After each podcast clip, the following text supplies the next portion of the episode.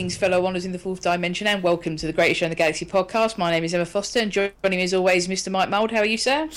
Hi.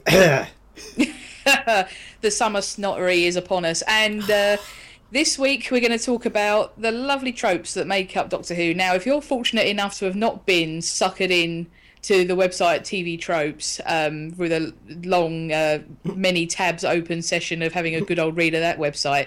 Uh, we went through, and uh, we're big fans of that site, both me and Mike, and Mm-hmm. um, we decided we were going to have a, a look through the the Doctor Who uh, TV Tropes page, which is an enormous page. I mean, we Yeah. won't be going through all of it. Otherwise, this would be a 20 part uh, podcast.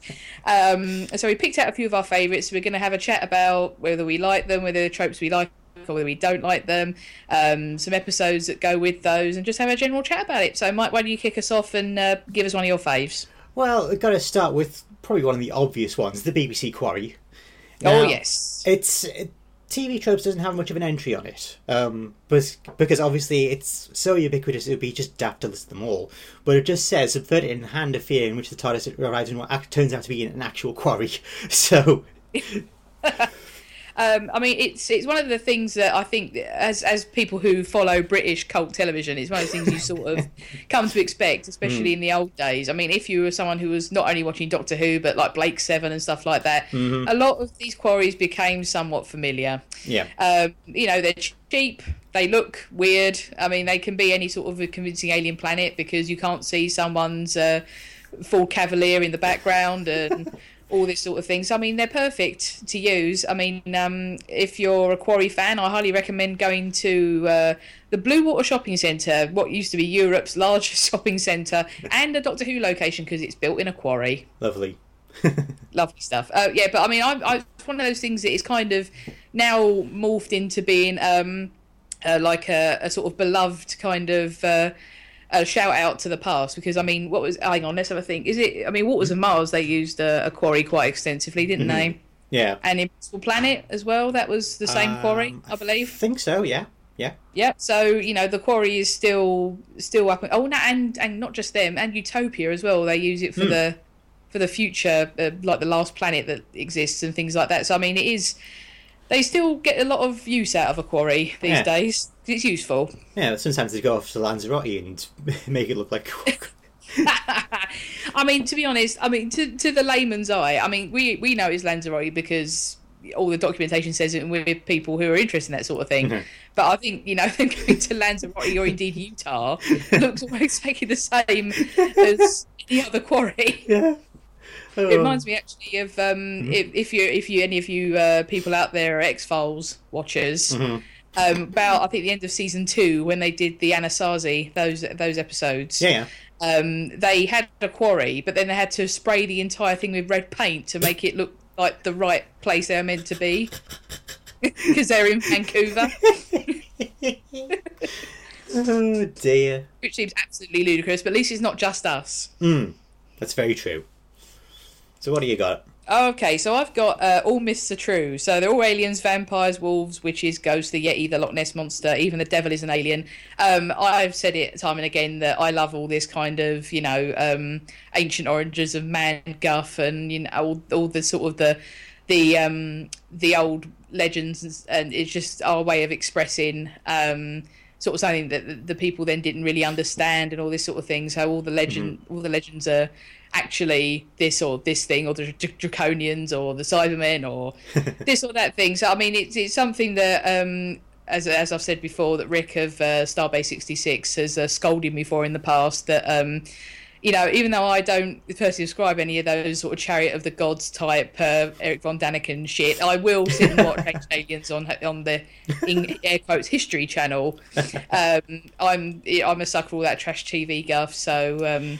Yeah, uh, it, it sort of plays into my uh, my love of that older tripe. yeah. Um, so another one I quite like is um, the cast show off. Um, because obviously you've got the likes of Jon Pertwee, who was a man of action, and he liked Oh, his vehicles, didn't he? Mm. Because I mean, you got the Bessie, you got the Whomobile. I mean, there was, I think, was it like part two or three of Planet of the Spiders is like its final show as the Doctor. Like they thought, all right, well, we'll give him a hovercraft chase, you know, just to give him a nice send off with. yeah.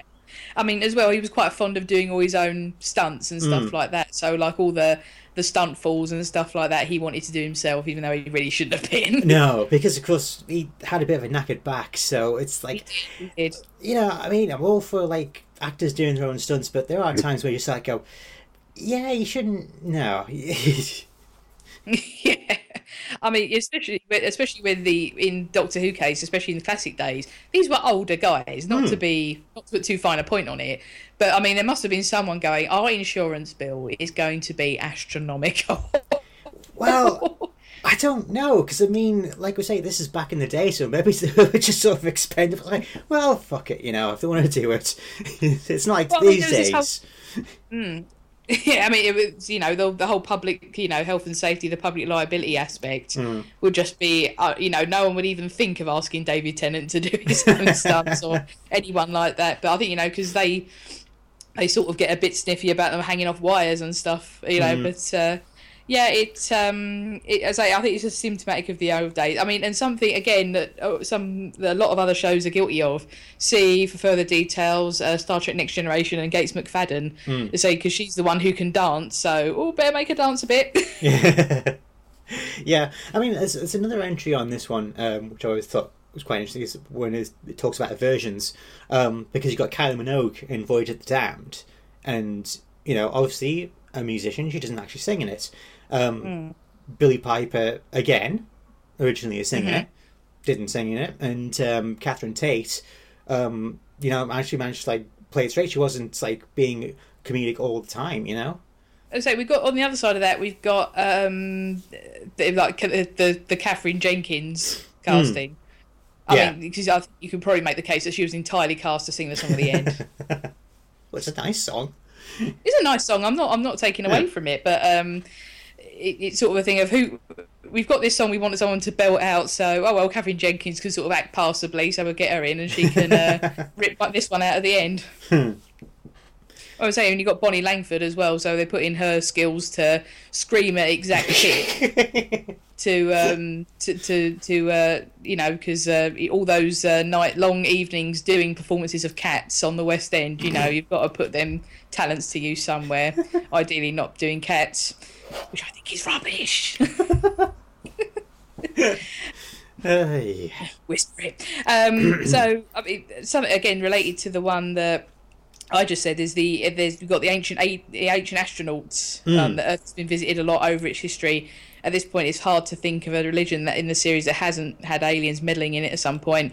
Um, again, sort of related to the first one, I love all that guff. Mm-hmm. Um, so yeah, it, it's quite uh, it, it's it, obviously you've got to kind of um, treat it with kid gloves a little bit because obviously we don't get people writing letters into the BBC about. Uh, you know, my child watched Doctor Who and now he's an atheist. Scum, yeah, ban this sick bill, whatever.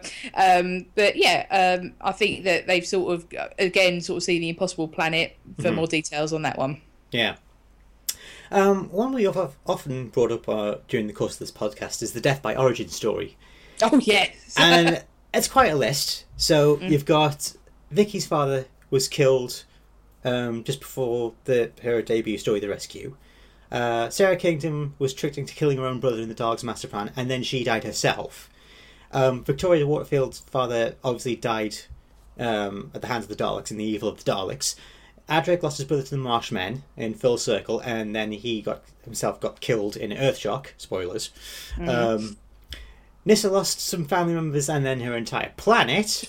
Just, I like some family members and in brackets entire planet. planet yeah. Um, Tegan's aunt was off by the master. Um, mm-hmm. Yeah. Mm, well, it seems like this at the beginning of the series, of the returns of the series, but the Time Lords, obviously, that's not the case anymore. Um, mm. But technically, as TV, TV Tropes mentions here, the regeneration of one Doctor into another is death by origin story. Absolutely is. Because the uh, previous Doctor yeah. has to die for the new one to take the stage. Mm.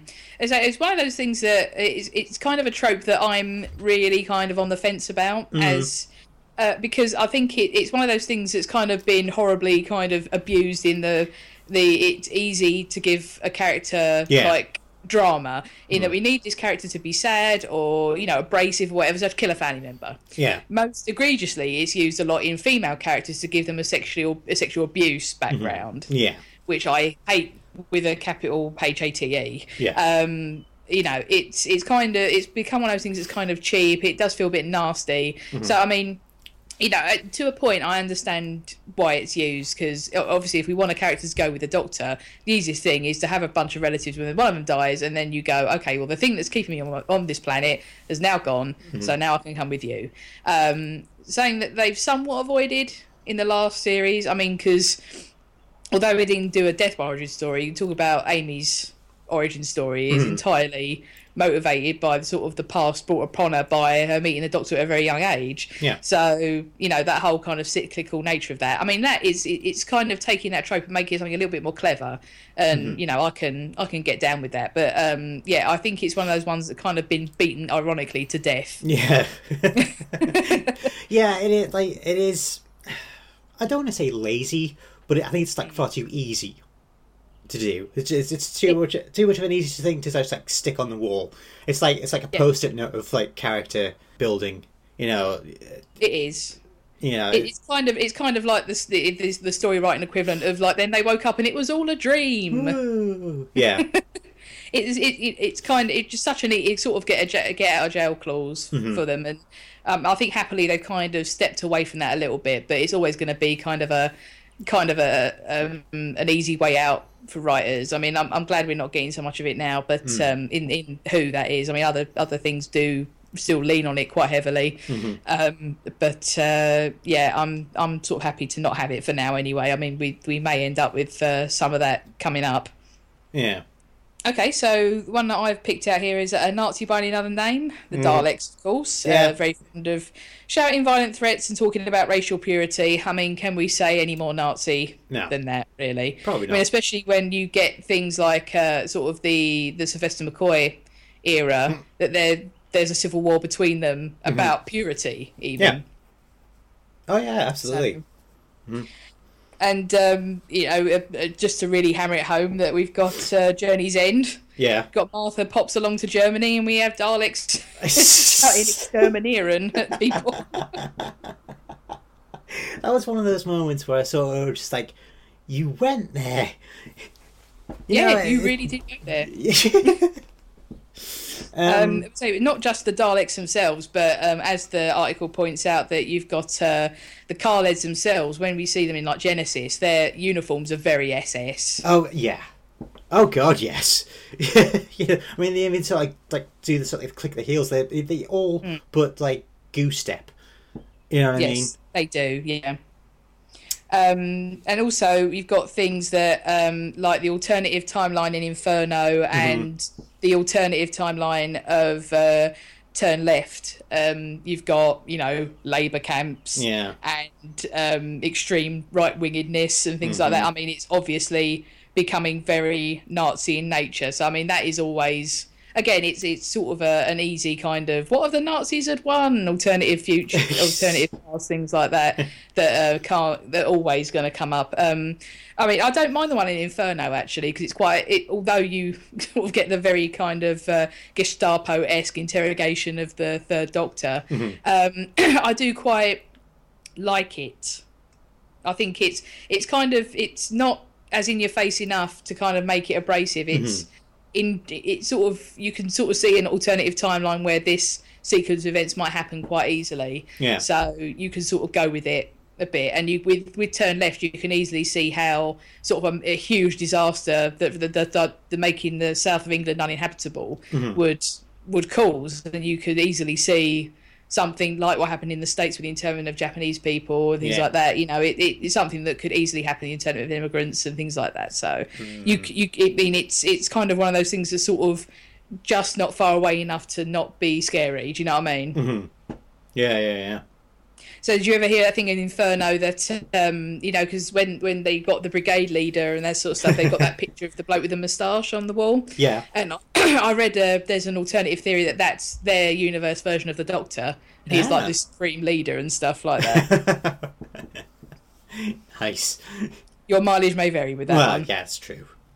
Um, so again, this is a, this is another one we, we have touched on before in the past, but uh, the early installment weirdness, um, Mm-hmm. because uh, it's it's always quite it's always quite interesting to see how like things change over time.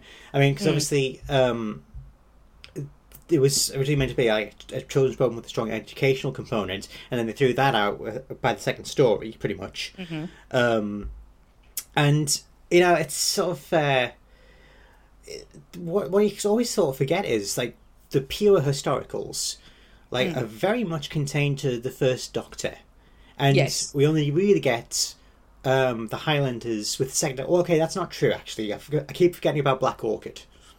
Um, Everyone forgets about Black Orchid. yeah, it's only two parts, so uh-uh. um, but you know, it's uh, it, it's sort of like the the real sci-fi element is the TARDIS, and like that's how we get there.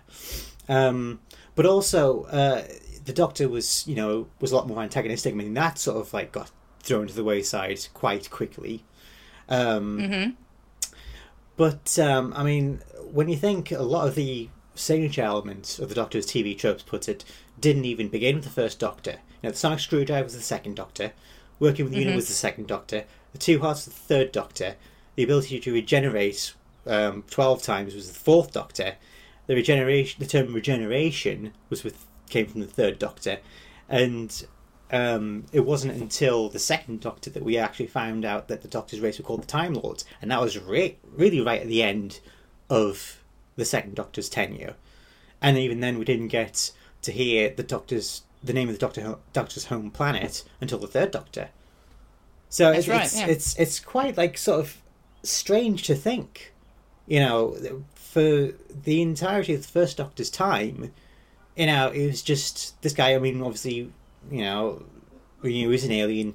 We had he had this device called the TARDIS, but that was it. A lot of the lore um, doesn't get built up until later incarnations, which it, Yeah, nowadays absolutely right. Nowadays, Mm. you think they'd be doing that, like mm, that movie's not necessarily straight off the bat, but certainly within a few episodes.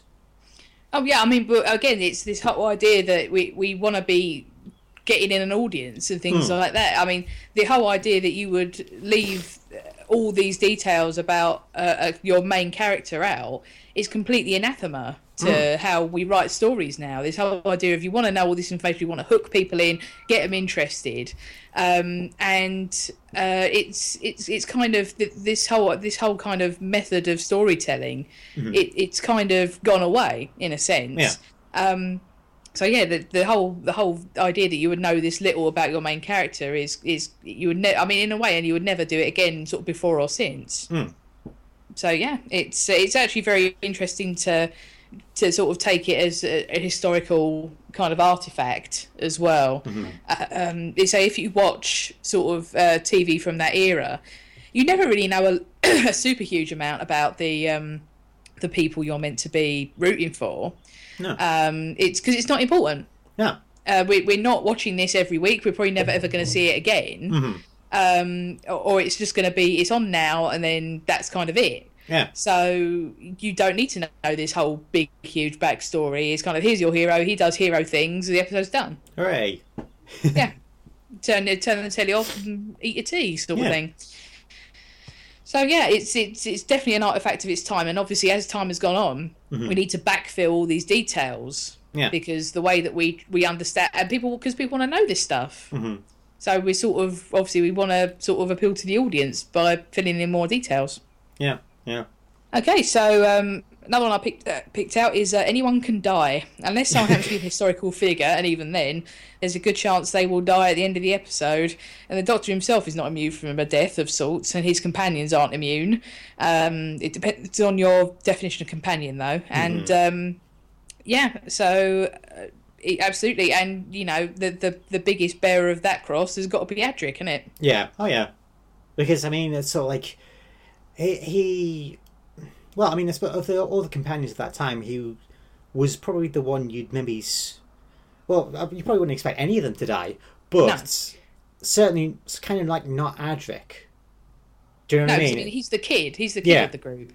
So you don't. You, I mean, it's another sort of useful phrase that TV tropes come up with is plot armor. Mm. So this whole idea that a character has plot armor, you know, so thick that um, you know, because they're the main character or they're the sort of the secondary character or they're a kid or they're old or something like that or, or in other ways vulnerable. Mm-hmm. So to kill them off would kind of be you know too much or too shocking or something like that. So you would say you know their plot armor's a mile thick because they there's no way that they're going to die. So if any if any time that character is in peril, you say, well, who cares? Because they're going to be out of it somehow the next week.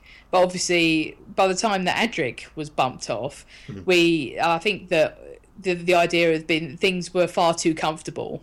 Yeah. Along with the fact that the TARDIS was so full of people at that point. Yeah. So the easy thing to do is just kill him off. Mhm.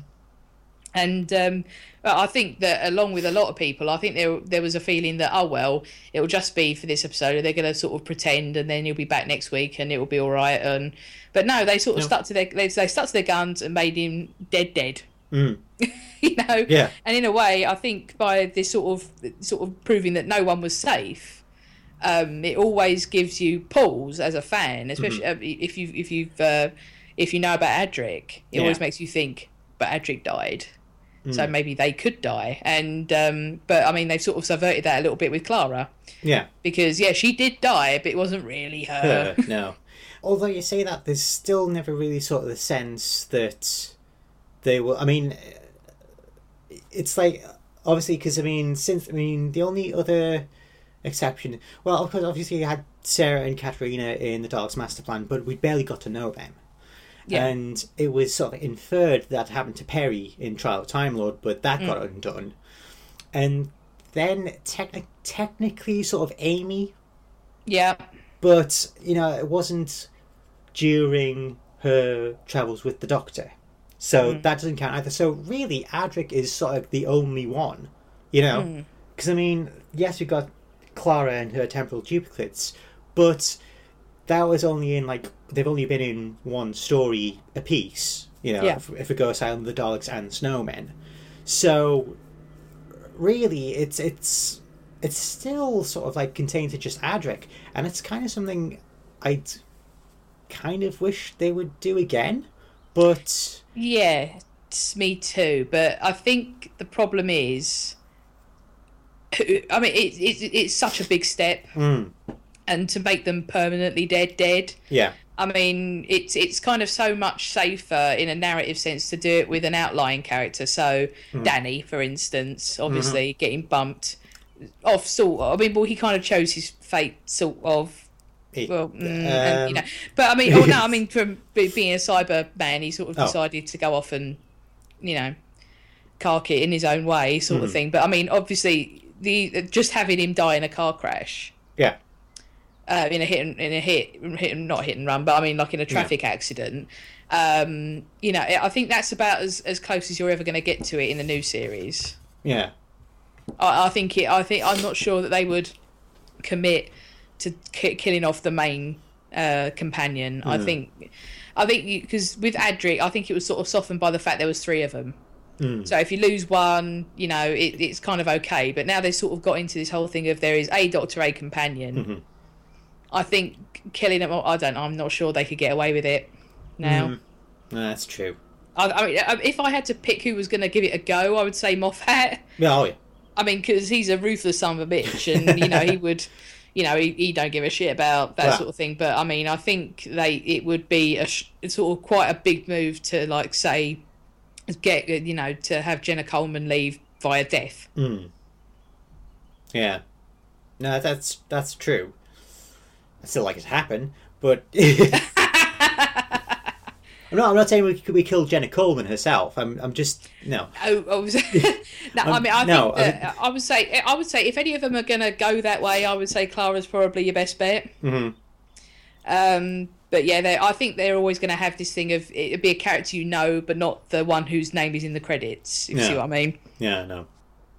So one I always quite like, and it's sort of, it, it's kind of, it's actually not as done as much as you sort of think it would be done. Hmm. But whenever you have a new doctor, there is a tendency for them to have a go at what they've worn previously, hmm. um, which is called on TV tropes. I was quite a fashion victim. So the first one they mention is actually the seventh Doctor in Time and the Rani. After he like gets rid of the sixth Doctor costume, he says, "I'm glad to see I've returned to a sense of haute couture." And he's still wearing a question mark pullover, but nah. um, but I mean, I mean, even today, I think still think the question mark pullover is a lot less. um, I think it's a lot less offensive to the eye than uh, yeah, some of the stuff the Sixth Doctor was wearing for Yeah. sure. but um, like I say, it's actually it's one of those ones that doesn't happen as often as you seem to think it would. Do you know what I mean? Mm, yes. Because I mean, um, I had on cassette tape the audio reconstruction of Power of the Daleks, hmm which was narrated by Tom Baker. He did like the links. So obviously, it's the second Doctor's debut story, and when you think about it, his costume is exactly the same as William Hartnell's. It just, just fits him lot less well. hmm So there's a bit where where Tom Baker sort of like in character. This is all that in character is the Fourth Doctor. He he does these links. You know, it's like he's like telling us a tale from his past. You know, Do you know not- what? I'm sure it wasn't meant to be, but Tom decided that's what he was doing. Uh, but you know what? more more power to him. Sometimes Yeah. his decisions are right, unlike say Doctor Who meets Scratchman. Yes. Um, but what he always there was a bit that he says, "I look like a clown. I'll never understand why I thought this ensemble was acceptable card for a Time Lord," says the man with the big scarf. Um, Quite. yeah, um, but it's sort of it's actually sort of more of a new series thing, strangely enough, actually, because you got Time Crash where the tenth Doctor's uh, remarks on the fifth Doctor's celery. You know, it says, "Fair play to you, not a lot of men could carry off a decorative vegetable." and you've got like the whole sand shoes um, bit um, in Day of the Doctor. Um, Um, we got Twelve Doctors dressed like a magician. yeah, um, and, it, and it's like time heist. He says, you know, what do you what do you think? You know, big big scarf bow tie was a bit embarrassing. Well, I think it- what's uh, something that's nice actually is old. Um, oh, what's her chops from Unit? Um, Um, Kate. Oh, the one. Oh, other one. Osgood. Yes, Osgood. Yeah, I mean that you know that she she wears all little bits of all the different doctors. Mm. So like if you look at the costume, she's got the the question mark pullover, the long uh, scarf, the Converse trainers, Bow tie. all these sort yeah, and the bow tie and things like that. You know, she's sort of like a little a little embodiment of all different Doctor Who uh, tropes. Um, Mm-hmm. Something that also sticks out is uh, you know in Logopolis as well, where you have the Fifth Doctor kind of symbolically unraveling the Fourth Doctor's scarf Oh, he's walking around the yes. TARDIS. Yeah. Oh yeah. Well, every time I see that scene, I can just like hear the fanboys going, How dare you! "No!" Ay. Yeah. Uh, so yeah, I mean, because I mean, at least in the new series, they've sort of chosen to dress them sort of as uh, something approximating normal human beings, Mm-hmm. rather than saying we need something alieny. Yeah. Stick them in some random shit that they found at the back of the cupboard that looks all terrible or whatever. Um, but I mean, um, something they sort of thought, used to fall prey to a lot on Star Trek as well. That you know they go to these alien planets and everyone just wears beige. Mm. um, so you know, fair play to them and try and make them look a bit different. Yeah. But um, I think it kind of, it did go a bit too far in the sort of the eighties. Uh, yeah. Because the eighties. Yeah, because the eighties reminds me actually of watching a bit of the old uh, the Wimbledon build ups. It's uh, as we're Yeah. recording, it was finals day today, Mm-hmm. and uh, they had a little montage of Boris Becker lifting the trophy because he's uh, Djokovic's coach now, Mm-hmm. and he was wearing a hideous bloody pullover. and my mate said, "What is he wearing?" I just said the eighties. It was like lime green and blue, and like, oh Christ alive! And he was a, like a neon ginger back then as well, so Mm. it was like Clash City. Uh, Anyway, so um, one another one, well, something I picked out is arc words, mhm. a staple of both the Davies and Moffat eras, and something Oh, yeah. that's kind of a, a new, a new idea all round. I Mm-hmm. think, and again, something that how how you respond to it and how you feel about it is entirely up to you. I mean, because um, I, I mean, because I'm a person who I think I've talked about this before. I entirely missed all the Bad Wolf stuff. Uh, I mean, because I wasn't on the internet at the time, Yeah. so that all really passed me by. But I mean, by the time that Torchwood was the the arc word, um, it was it, it was kind of really people going, oh, did you see the Torchwood thing? Oh, did you see the Torchwood thing? Mm-hmm. Um, and I think by the time that we had the uh, the, the run up to uh, the Master reappearing, Yeah. it was kind of getting stupid because everyone Yeah. every- anything anyone said. People Uh-huh. would always say, "Oh, hang on, keep an, keep remember that that might come up, that might come up." And it never Because did. Moffat does that to you Yeah. because it makes you think everything is significant and then nothing is significant. Mhm. You know, especially with all that fuss about you know that Matt Smith lost his jacket in, um, Yeah. uh, you know, and it was a continuity error and it turned out not to be in the end, and everyone on the on the internet had to you know eat some crow because they've been going on about oh it's such a bad continuity error and it turned out not to be. Um, but yeah, I think the by the time that you heard in the Christmas special that Mr. Saxon says to fire and all that sort of thing, and people Yeah. going, "Who Mr. Saxon? Is that the thing?" And you know, it kind of got a little bit OTT. So I think that they've sort of reined back from that. No, they hmm. haven't actually. Wow. They- They've got made it worse because I mean there was loads of stuff in the in the the River Song uh, Amy Pond like the Series Seven Yeah. stuff, Series Six, Series Seven. That kind of really got too much, I mm-hmm. think. You know, because all the all the stuff, you know, the only water in the forest is the river, and all this sort of stuff that was going on. Mm-hmm. So it, it did kind of get a little bit overblown, I think. Yeah. It's it's one of those ones I sort of like retro hate now. Yeah, Like, just because it's been like so like done. yeah. You know. Um. I would be okay if they never did it again. It's one of those Yeah. things. Oh yeah. Yeah. So another one that I always quite like is what's called "Nice Job Breaking It" hero. Mm-hmm. Um. So he got the Romans. Uh, the Doctor accidentally gives Nero the idea to burn Rome, and he quite he quite likes the idea. He's really, he's really into it. Yeah. Um, you got the Ark, um, where Dodo inadvertently exposes everybody on board to the common cold, which obviously they didn't have. They didn't have resistance to at that time because it was so far flung in the future. I think it would have been completely eradicated, I believe. And then you know it's, it, you know, it, it kills a lot of people. The problem is that the TARDIS actually brought them back hundreds of years down the line when the when the monoids are taken over because of the people dying off. Um, well, I'd say, I mean, the biggest example of that in the new series is don't you think she looks tired? hmm Because arguably that thing, because he's pissed off with Harriet Jones, makes way for the Master to become the Prime Minister Yeah. and sets off that whole chain of events there. So, yeah, his sort of act of uh, stroppiness, if Yeah. you like, um, precipitates the whole rest of that happening. Also, the Golden Age never happens. yeah, and also you could argue that uh, it caused the whole events of uh, Children Earth, Absolutely, it does. um, because you know you'd think maybe Harriet.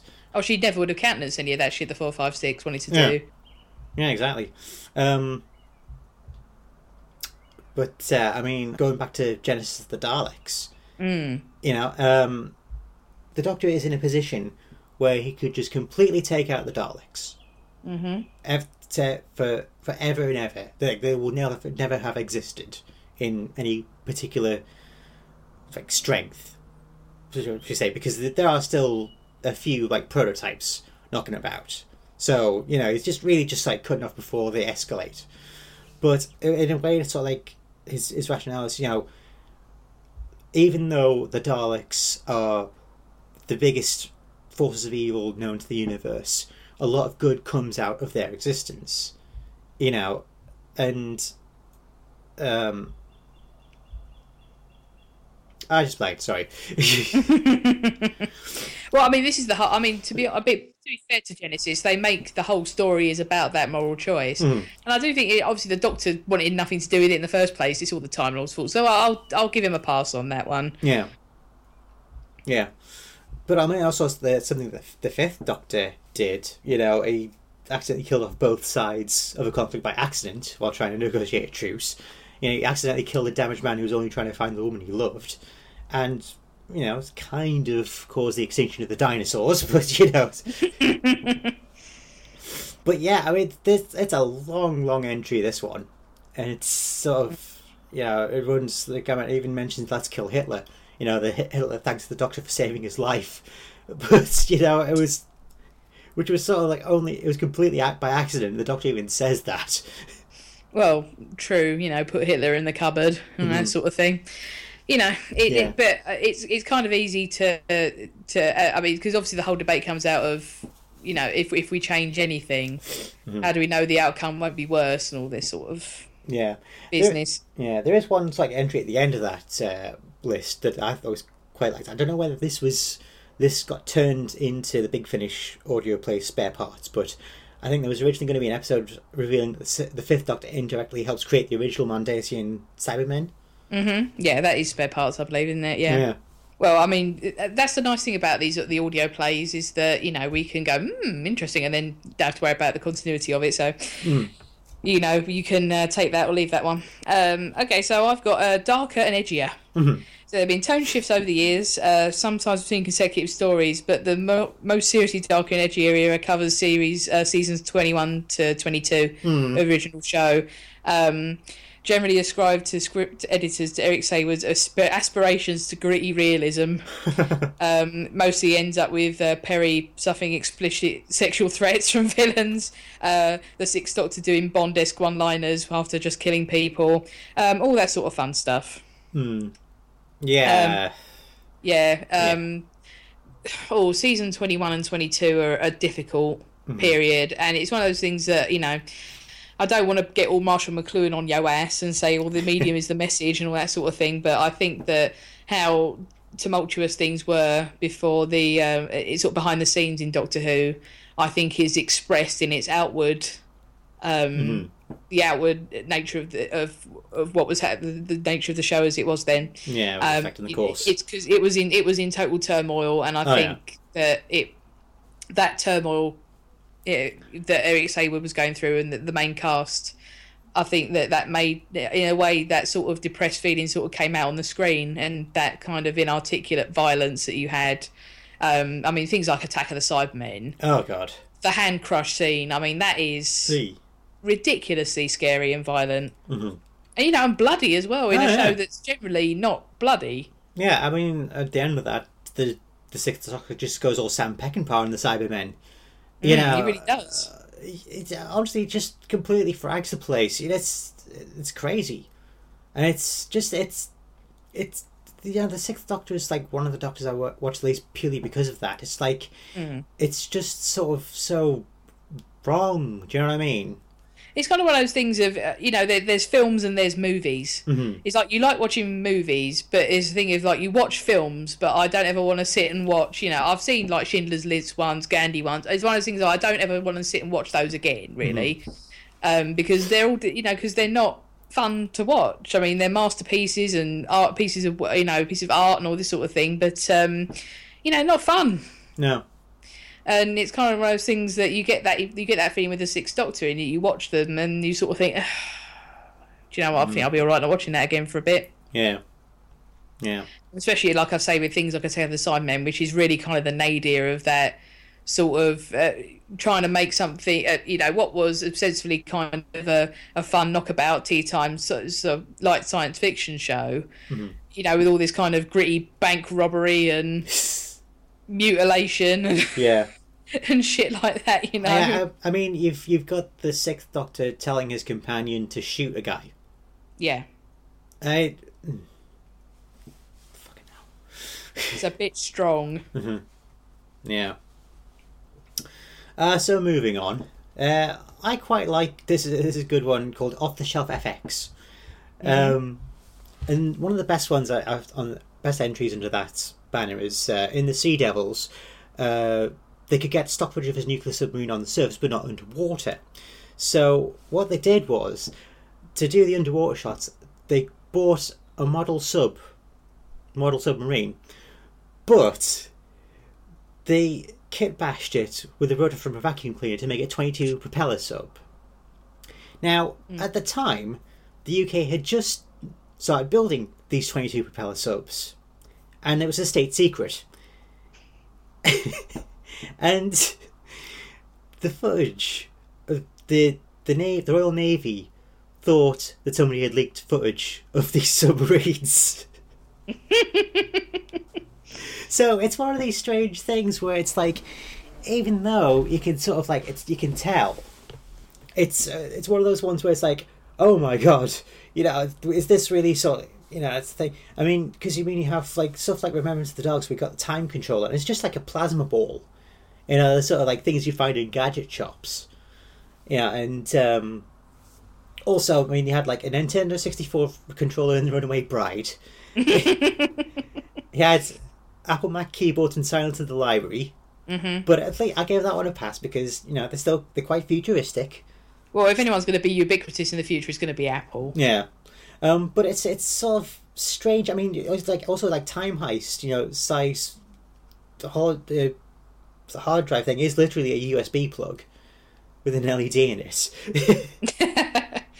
but it's Um, like, but it's that it's the story about the submarine, which sort of like when you sort of like think about it, it's like oh come off it. But you know when you think of sort of like the broadcast quality back in the day, you know obviously we've got to remember like all these pretty much all the DVDs put out by Two Entertain have been like remastered. They've they've, they've been touched up so it looks you know as best as it possibly can be because obviously it's DVD, so you know it's not going to be like Blu-ray quality. But you know, back in the day, you could easily like forgive the Navy for thinking, "Oh shit, there's something gotten out here. What the hell's going on? How did they get this hmm. footage?"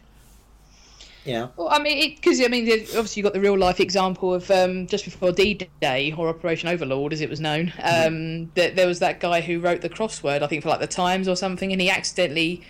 It turned out like three of the code name beaches were clues in the oh you know, because there's like Juno and Sword and all those sort of thing. They were in the crossword. So of course this is before D-Day happened. So the High Command was like, "Fuck, who's leaked all this stuff?" Because of course you know putting the crossword is you know an ideal way to Mm. communicate these sort of things anonymously. yeah, So this poor sod got yanked into you know HQ and interrogated for hours and hours and hours and all this sort of thing, and it just turned out complete coincidence. yeah, So I mean, you know, it does happen in real life. yeah, Um, but um, yeah, I mean, but um, I'll tell you something. If you if you're one of these, if you're someone who's, you know, if you're watching these things and you recognise something they've kit bashed it with, or you you, you recognise like a like a bit of like a like a brand named packaging or something like that, nothing will chuck you out of a story quicker. Realizing that's off the top of that bottle I had last week. I mean, because a bit Hollywood does it as well. I mean, notoriously, if you look at Star Wars: The Phantom Menace, um, Qui-Gon's communicator is Yes. basically a Gillette lady shaver. yes. how, how did they think people would not notice that? But I mean, to be fair, I didn't notice it until I watched the, you know, the Mr. Plinkett uh, Red Letter Media reviews of uh, right. of those because it's sort of obviously you've got a, like a feature length destruction of that movie, so they do point it out in there. oh bless. I highly recommend those though. I I spent a, a very happy Sunday sitting and watching all of those. So funny.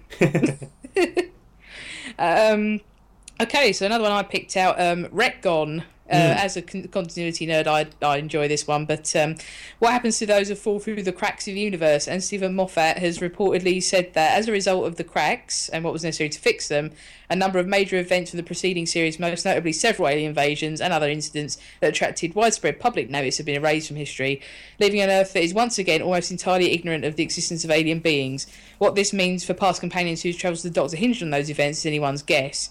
Um, however, much of this was undone again when the Doctor rebooted the universe in the Big Bang, which is stated on screen as restoring everyone's memories, or at least the memories of all time travellers, no doubt including past companions. Even after the Doctor restores lost events in the Big Bang, Miracle Day incident doesn't appear to be one of them and is never mentioned by anyone, thank Christ. As of Series 7 as well, the Doctor's raised himself from every database ever, so no one remembers him. Also, I mean, you've also got uh, the next Doctor. You know, you've got a giant Cyberman stomping across London, and it's like nobody ever brings that up ever again. Yeah, you would think. Oh well, I mean, you know, um, it it is a sort of thing of you have to continue this fallacy of no one knowing about. Well, I mean, because they did play with that as well. Because you obviously got the Christmas invasion that London is empty. Yeah. Because the last two years something's happened. So um, you know, which is you know a, a funny way to deal with it, but um, obviously you get a lot more mileage as a writer of this being like a like a shock to everybody and I think it, it says in the in the uh, in the series that the Doctor was kind of becoming too famous. Mm-hmm. You know, so they had to sort of get him back in the shadows.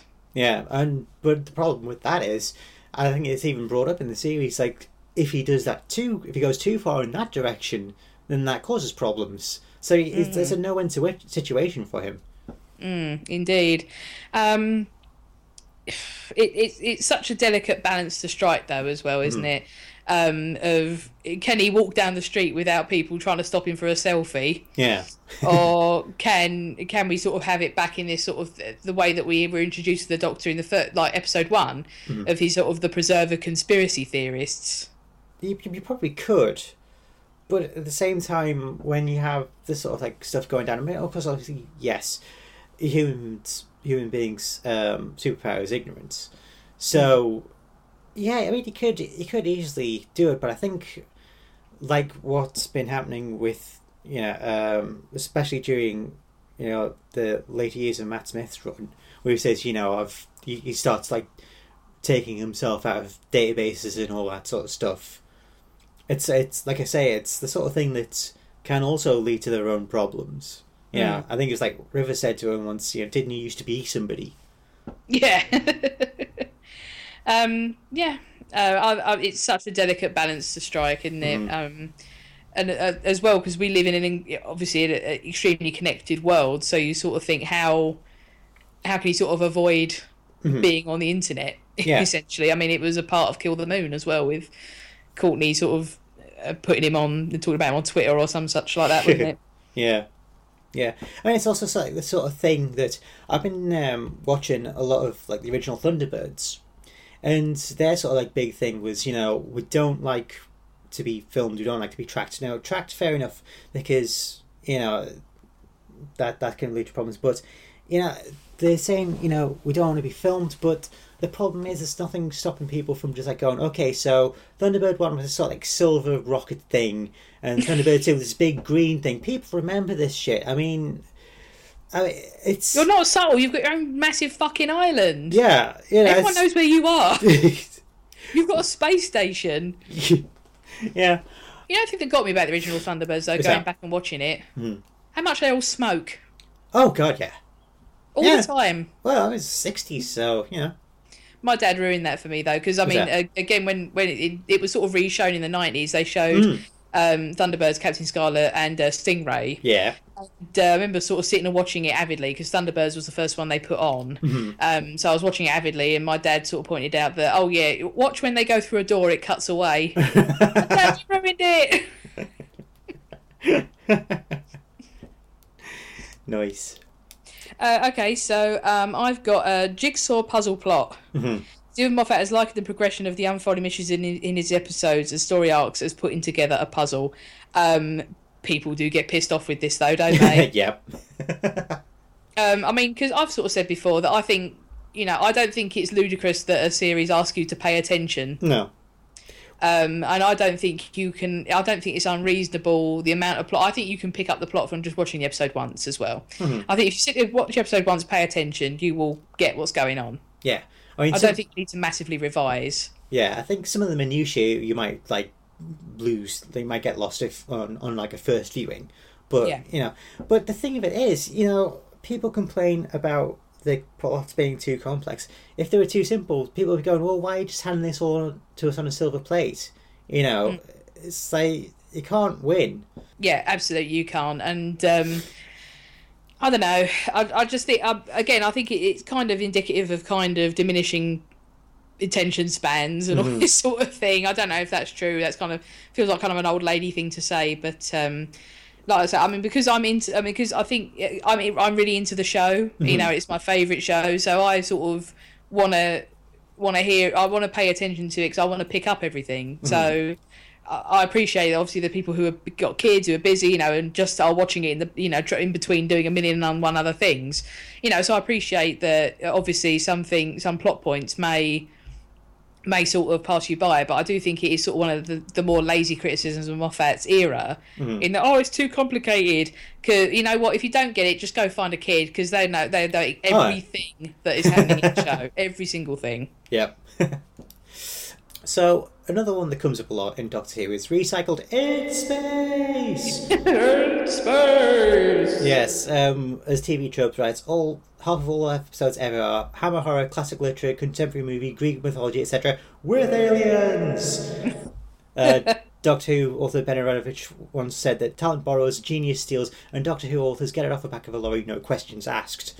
Too right they do. Um, so you've got Voyage of the Damned, which is the Poseidon adventure in space. Um, you've got A Christmas Carol, which of course was of course A Christmas Carol in space with a flying shark.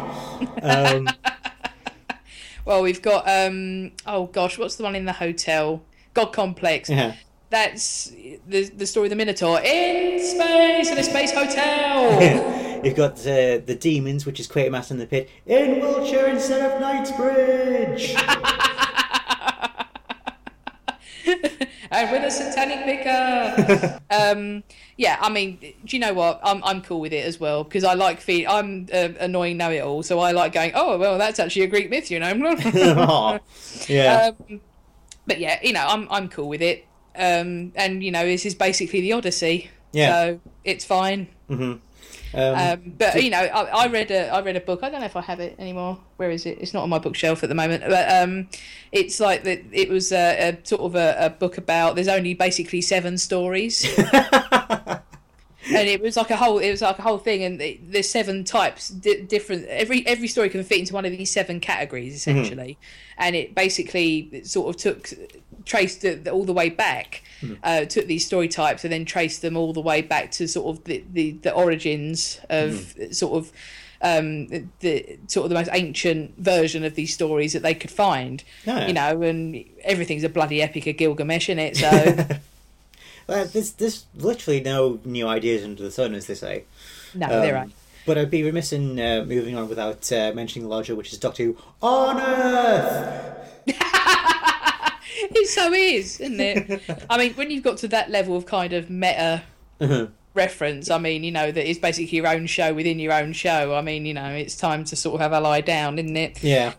Um, um, but again, like I say, I, it's something that I'm I'm pretty I'm pretty cool with, and lots of lots of other um, shows and plays and books. I mean, there's plenty plenty of uh, of examples of people taking a, a real old story or a, a, like a, a myth and and using it, as sort of updating it to the the modern day. Um, so we've got an email to read. So should we do one more trope each, and then we'll move on to that? Yeah, let's do that. Okay, so Okay. Um, my last one then. Um, uh, Primal Fear. Uh, how the show is so scary, and that is basically how. That is all you need to know really about that one. Um, it's it, it, especially Moffat's era has a really a really really like unbelievably effective way of preying on things that you're scared of and you didn't know you were scared of. Everything will kill you. yeah. And everything is frightening. Um you know and uh, all of his monsters as well are sort of are scary in kind of really unique and appalling ways and you know i love him for it but um damn you for making me scared of statues you Yeah. bastard yeah, I, it's you know, I mean, obviously there are examples before. Um, yeah of course yeah Terror of the Autons. I mean, like plastics. Mm. I mean, uh, especially like things like um, the plastic film that you know the the daffodil shootout. Because I mean, how many like horror stories have you heard of like kids putting carry bags over their heads and what have you and suffocating? But it's it's Moffat who's really sort of like taking this ball, ran with it, and spiked it into the end zone. You know? Oh, absolutely. But I mean, Kate, but also I think it's sort of really sort of cleverly praising that thing that kids are scared of really weird shit. Mhm. I mean, I remember being scared of really weird things when I was a small child. I mean, and I was I lived by the seaside, um, and there I was walking around to the shops, and I heard a, a conversation with a little boy about he didn't want to have a go on the uh, the donkeys because he was scared of them. So you know, and she was saying maybe when you're a bigger boy, you want to go. Sort of thing, and I was like, who could be scared of the donkeys? And I sort of turned around, and I mean, he was a tiny sort of little toddler, little lad, mm-hmm. you know. So I thought, Yeah. oh, that's really, really sad. He's scared of the donkeys. um, but yeah, I mean, kids are scared of all sorts of really random shit. And you know, Moffat's mm-hmm. really good at jumping on those sort of things and exploiting them as as much as he can. I mean, notoriously, he picked the whole thing of the crack in the wall mm. because one of his sons had a, a basically a crack like that in his bedroom wall, and it scared him. Mm. Yeah. Yeah. I mean, I kind of want some donkey aliens in Doctor Who now, maybe said There that. probably will be some donkey aliens. just put the shitters right up that poor kid. So finally, and I think I've saved the uh, sort of probably the biggest one for last, if I do say so myself. It's what TV tropes call the X of Y. Oh yes. By far the single worst abuse of this trope, guilty of it no less than 125 times. Having trouble coming up with an episode title? Try mixing and matching these ones that already exist. Okay, so you've got Column X. Age, aliens, ambassadors, androids, arc, army, attack, asylum, bargain, battle, bells twice. Brain, bride, brink, carnival, caves, uh, change clause, coronas, create a curse three times. Dalek invasion, day six times, death three times, destruction, dimensions, edge, end three times. Enemy escape, evil evolution, phase family feast, fires forest, genesis guests, hall, hand, horror, horse, image, invasion, keeper, keys, knights, land, last mark, mask, massacre, mind, monster, music, name, night, parting, planet eight times, power mm-hmm. twice, priest, prisoners, pyramids, rain, remembrance, revenge, resurrection, revelation, rings, rise, robots twice, roof, sea, seeds twice, sentence, snows, sound, states, stones, talons, temples, terror three times, Time twice, uh, Tomb Trap, Tyrant, Vampires, Victory Voyage, Wall Warrior, War Warriors, Waters, Webs, Wedding, Wheel, and then you've got column Y, which is Akhaten, Androzani, Angels, Armageddon, Zordons, Axons, Black Spot, Blood twice, uh, Cybermen four times, Daleks eleven times, uh, Damned, Danger, Darkness, Dead, Death seven times, Decay, Decision, Deep, Destruction, Dinosaurs, Disaster, Doctor four times, Doctor Who, Dolls, Doom, Drums, Earth, Evil four times, Fang Rock, Fear four times, uh, Fenric, Fendahl, Fire, Fortune, France, Ghost, Giants, God, Identify, Infinity, Jaffa, Kroll, Lies, London, Madame Guillotine, Mandragora, Marinus, Mars, Monsters, Moon, Morbius, Necessity, Needles, Ood, Peladon, Pompeii, Rani, Reckoning, River Song, Sacrifice, St. John, Secrets, Sherwood, Skulls, Spheres, Sp- Spiders, Spy, St. Bartholomew's Eve, Steel, Stephen, Susan, Tara, Terror, Time, three, five times. Uh, Time Lords, Tomorrow, Traken, Venice, Vervoids, Ways, Weng Chiang, Wits, World three times, and Zygons. Statistically, the most likely title, Planet of the Daleks. Uh, Also, surprisingly high on the list, The Death of Death no, and The Day of Time. I can't believe we haven't had a day of time yet. um, but I think it, it, on the anniversary edition of sort uh, when the when the um, an unearthly child came out on DVD, um, they had some of the bits uh, for the 40th anniversary night they had on BBC Two. Oh, yeah. and they had like parody the parody things that Mark Gatiss did Yeah. with uh, some other people and I think the episode that episode was called the Web of Caves Nice. you know so I think that that trope is so well known that Yeah. it's you know if you're going to do a parody it- that your your episode title is going to be the blank of blank. Yeah, but I mean, it's it's fair to say that TV tr- uh, Doctor Who's had a fair big old impact on TV tropes because I mean, I think I believe as the story goes that there's the section called uh, "Crowning Moment of Awesome," mm-hmm. and I believe if I remember the story correctly that um, it was actually Ace beating up the Imperial Dalek in Remembrance of the Daleks that kickstarted that whole section. It was somebody yeah thought it was freaking awesome, which it is. it is yeah it's still awesome to this day actually Yeah. it is a punch the air moment when you sit and watch that Yes. So, as I mentioned previously, we have an email woohoo from Shane Thomas, friend of the show, double Um, woohoo and it's about our female doctors episode. And he says, I actually missed the piece that instigated your female doctors episode. Indeed, it's an interesting thought exercise, but as you pointed out on the show, it had some questionable choices. It's quicker if I go down the list. Uh, number one, Joyce Grenfell, fine choice. Uh, two, Hattie Jacques, ditto. Three, Honor Blackman. I can see what the author was thinking, looking for an action equivalent to Jon Pertwee, but if you're going to lean on the Avengers, wouldn't Dame Diana Rigg be a better option? Apart from anything else, she's a better actor than Blackman, and would give the character the requisite air of haughtiness when dealing with Unit. Yeah I mean I'm I'm 100% behind Dame Diana Rigg in all things. I mean, you know, she's in Game of Thrones and still kicking ass. so, you know, um, I mean, I don't really follow Game of Thrones, so I don't know, maybe she's been sort of been torn apart by beasts or something, whatever happens to people in Game of Thrones these days. I don't know. Um, Seems legit. um, but uh, yeah, I mean, she she is sort of the, one of the best things to come out of the Avengers, and um, yeah, I 100% agree. Uh, moving on, Shane writes Penelope Keith, regarded as the definitive version of the character, what absolute drivel. Keith has acting chops, but playing the Doctor. Vanessa Redgrave was mentioned mentioned as a possible villain, but in terms of charisma, with a spark in the eye and an air of capriciousness, she could knock this role out of the park. She has it in her to be playful when she wants to as well. Watch her smaller on the first Mission Impossible film. She steals every scene she's in. I love that movie. Yeah, it's decent. Yeah, I think it's probably the best of the Mission Impossible movies, to be perfectly honest. Yeah, I'm probably going to still see the fifth one though. My sort of hideous completism that made me made me uh, that I went and going to see Terminator Genisys. I did not care for it. Oh. It sucked a butt. I don't like that. I didn't uh, fancy that Matthew Smith bloke much. I didn't think he was very Dude, good. he's seriously in three scenes. No spoilers, but yeah, literally three scenes. So Hmm. if you're a Who fan thinking, "Oh, I want to go and see it for him, don't bother. No, Save your money, mate. yeah. But anyway, back to the subject. um, um, again, I can't disagree with what Shane says, but I think that uh, we pointed out, and we will continue to point out with this list, um, a lot of them were picked purely on sort of physical resemblance. And the picture that they use in that list, if memory serves, is basically Penelope Keith sort of with curly hair and a floppy hat. and a big scarf. Yeah, And you know, so um, you know, I think there's a lot of that kind of homerism pick on that respect. But yeah, I Hmm. think that if you're if you've got a, a Vanessa Redgrave on your books and she's going to do the show, then yeah, she, you want her to be your doctor. Hmm.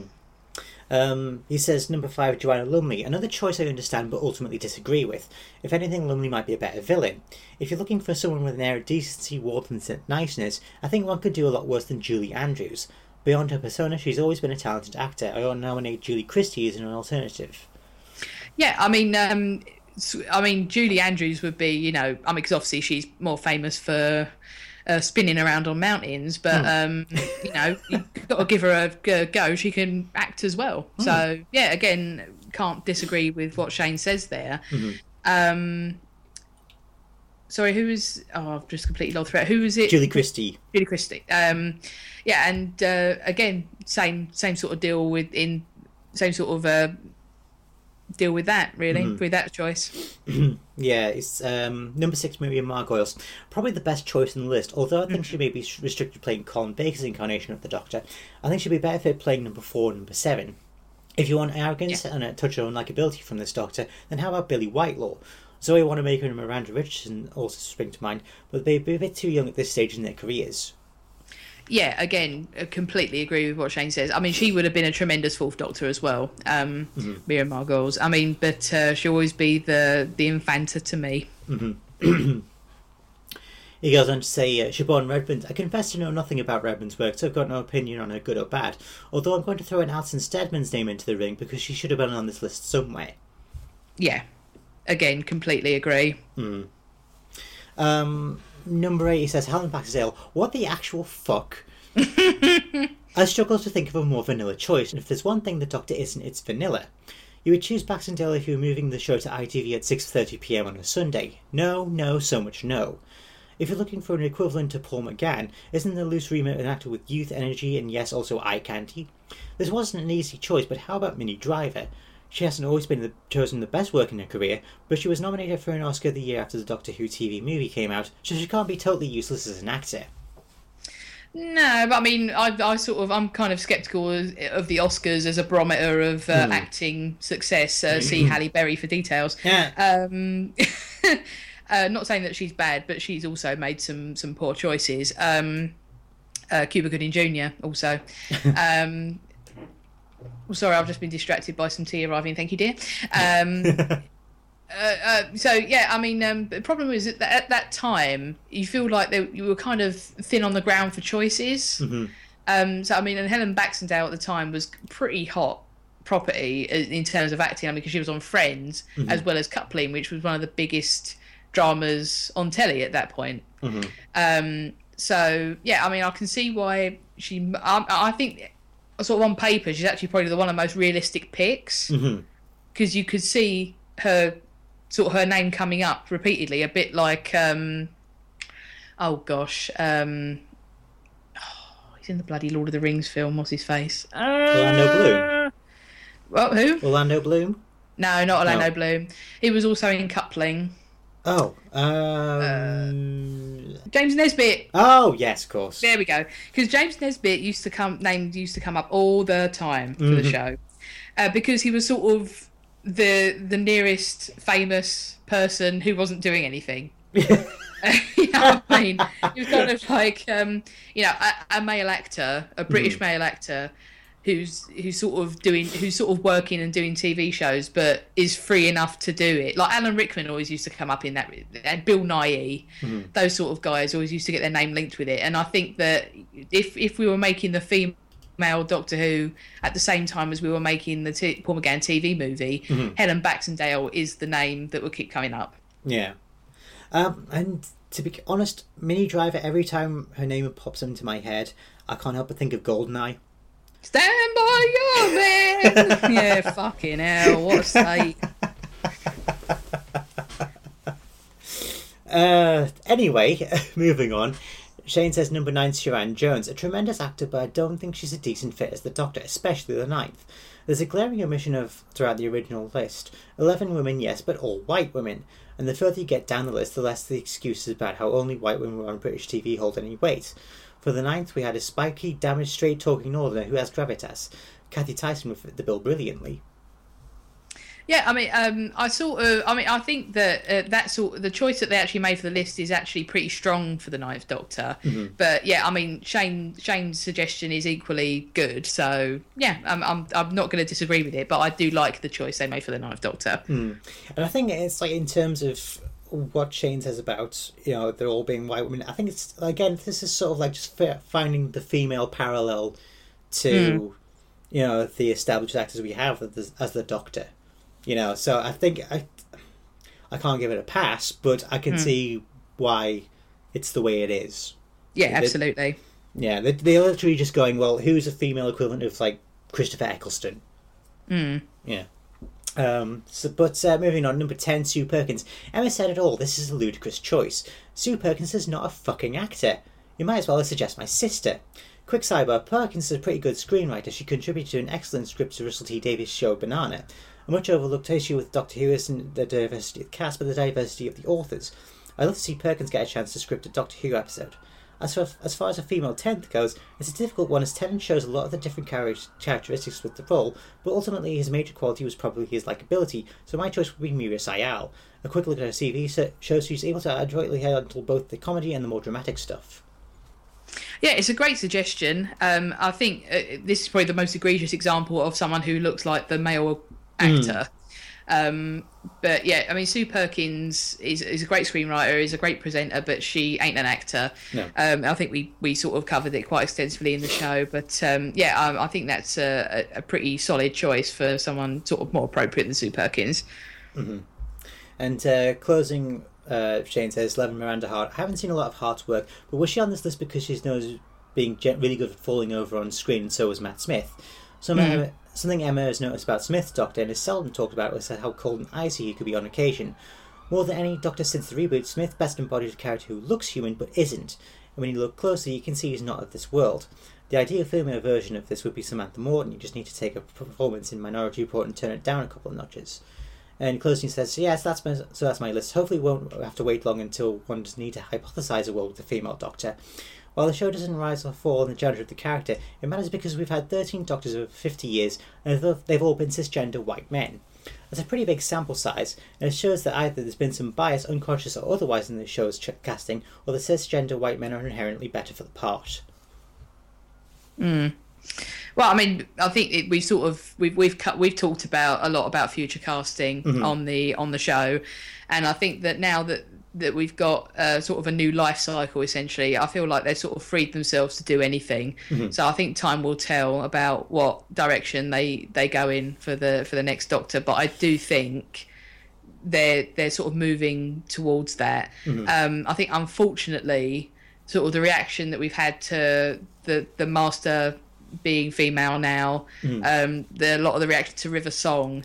I think that I mean I don't know if it's sort of a case of being in the echo chamber of fandom, where sort of the the most insane sort of blaring anuses of uh, of uh, message boards kind of. Um, kind of rise to the top unfortunately um so so you kind of only really hear the most extreme views in a way. Yeah. um, or sort of the most sort of the most egregious as people are sort of pointing them out as sort of yeah this is what we think or this is the most stupid thing I've ever heard in my life sort of whichever you, you sort of go for.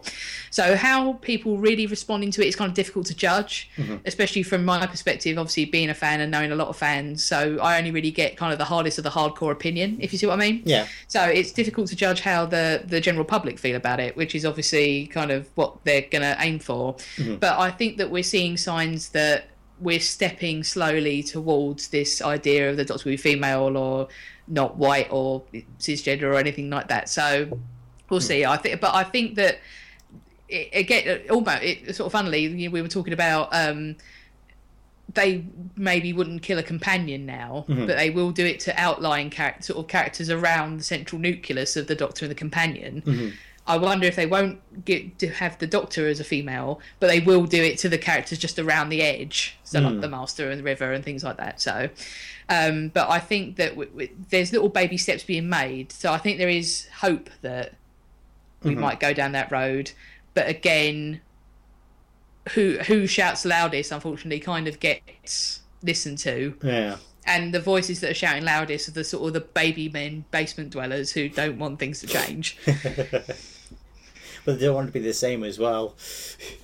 yeah exactly you know they they they want you know these are the sort of the the eh, the men's rights advocate type of things who oh, think that because hell. people are getting you know people things are becoming more equivalent that mm-hmm. somehow that diminishes everything that they've had handed to them on a platter their whole lives so Yeah. they want so they want to see someone who's like them on television even though everyone on television is like them yes, well, thank you for that email, Shane. It's great to Yes. read. And if you would like to email us, you can do it at uh, greatestshow at simplysyndicated.com. Uh, you can also follow us on Twitter at Greatest Show Pod. And we also have a Facebook page. Uh, Emma, if you'd be so good as to tell us about that. Yep, uh, head on over to uh, facebook.com. You may have heard of it. Um, Uh, you know, no it's pretty niche, is. but you know, Ah. maybe you get into it. Check it out. Um, you know, it's a bit like Google Plus, but for you know. Um, so.